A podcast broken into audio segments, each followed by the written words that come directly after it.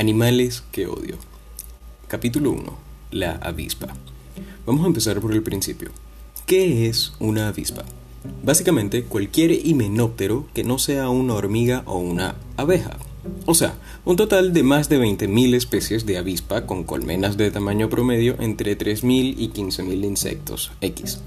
La mayoría de avispas son parasitarias o depredadoras, lo que las convierte en un excelente control de plagas.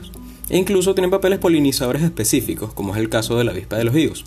Y sí, polinizan. En concreto, una especie llamada Blastopaga senes. Estas ponen sus larvas en una flor de higuera y un macho abre un orificio para que las avispitas chiquitas puedan salir, todo fino. Entonces el macho muere dentro del higo. Entonces piensen en eso cada vez que se coman uno, que podría tener una. Pero X. Este, dejando de un lado estos detalles, vamos a lo que nos interesa de verdad. ¿Por qué las odio? Quizá la mayoría no sepa por qué, pero yo sí.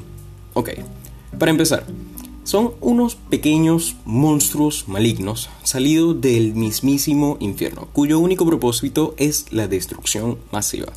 Comparándolas con el resto de insectos voladores que te puedes encontrar en cualquier parque natural, es fácil saber por qué. O sea, tenemos a las moscas, que son ladillosísimas y fastidiosas, para el que desconoce la jerga, pero en buena parte del mundo no, no son un peo tan grave. O sea, luego están los abejorros, abejitas de peluche que no pican ni molestan, simplemente hacen muchísimo ruido. Después están las abejas en sí, las proveedoras de miel, ajá y tal. Estas son muy dudosas de picar, ya que mueren después de hacerlo. Al final de estos insectos solo quedan dos, los tábanos, que luego quizá hable de ellos, y las avispas. Las avispas son pequeños depredadores de, por regla general, 1.5 a 2 centímetros de longitud. Hay gente que tiene la duda sobre si muerden o pican. La respuesta es sí. Las dos. Las hembras tienen mandíbulas y aguijón, y los machos solo muerden, lo cual, mediante un sencillo ejercicio de estadísticas, dice que básicamente las avispas son el doble de hija de putas que el macho. Cuando se trata de escoñetarte el día, las avispas pueden ser muy imaginativas.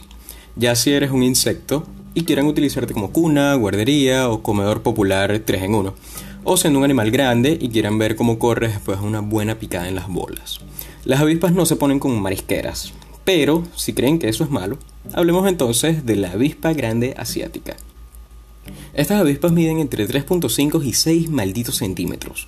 Estos avispones mamarros son los bastante grandes como para hacerte sangrar de un mordisco o picándote con su aguijón de 6 milímetros. Su picadura se ha descrito como un clavo ardiendo y más de 45 pueden matarte ya que tienen un veneno súper arrechísimo, neurotóxico, potentísimo. Este, si mal no recuerdo, se le llaman también asesinas de Jax.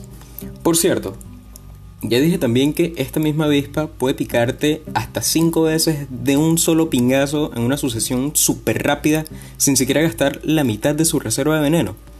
O sea, unas 40 personas mueren cada año y más de 1.600 son heridas de gravedad por múltiples picaduras de este gigante asiático, que pueden producir un arcoíris de peos fisiológicos como el fallo renal, necrosis, arresto cardíaco, shock anafiláctico, que ya es obvio, e incluso producir un fallo multiorgánico, pero no por nada son unas malditas cabronas con los grandes mamíferos. No, su principal fuente de alimento es la dulce y rica abeja de la miel. Y el avispón gigante ha desarrollado una vaina rechísima entre todas las avispas, que es la capacidad de marcar con feromonas los panales para después poder usarlos como licorería sabática en los vuelos de larga distancia. Y, y, y, aquí no acaba la vaina. Las avispas son una de las familias de animales más extensas y al mismo tiempo más centradas en torno a su temática original de escoñetarle el puto día a toda mierda. Las avispas parasitarias, avispas gigantes, incluso avispas que, parasitan, avispas que parasitan.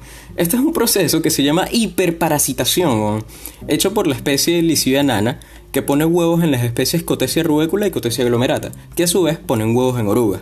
O sea, ¿qué coño queda de esto? Se preguntan.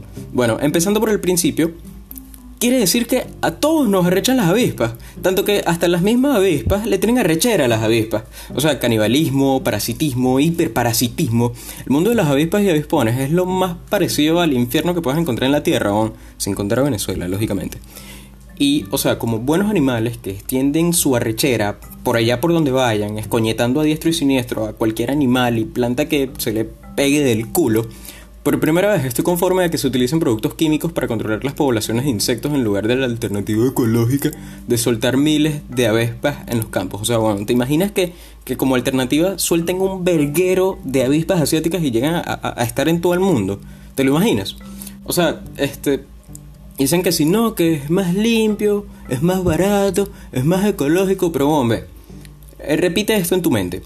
Necesitamos miles de avispas. Ah, te caga, ¿verdad? De bola que te va a cagar. por lo menos hay que verlo de la parte positiva. O sea, mientras no se haga eso, difícilmente nos picaría un avispón asiático en cualquier momento de nuestras vidas. Y por lo menos eso es algo que por ahora podemos agradecer. ¿O no?